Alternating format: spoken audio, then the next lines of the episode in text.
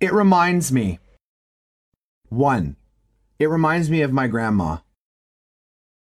2. It reminds me of the time we had a blizzard in 1995.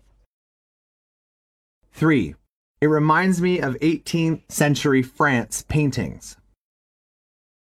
4. It reminds me of the first time I was in an airplane.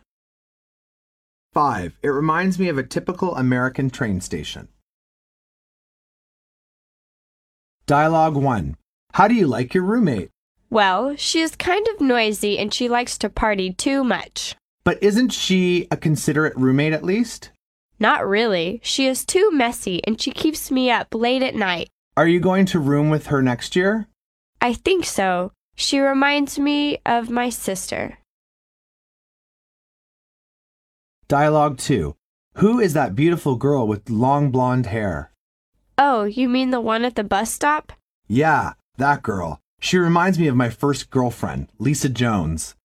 Believe it or not, she is Lisa's daughter, Samantha.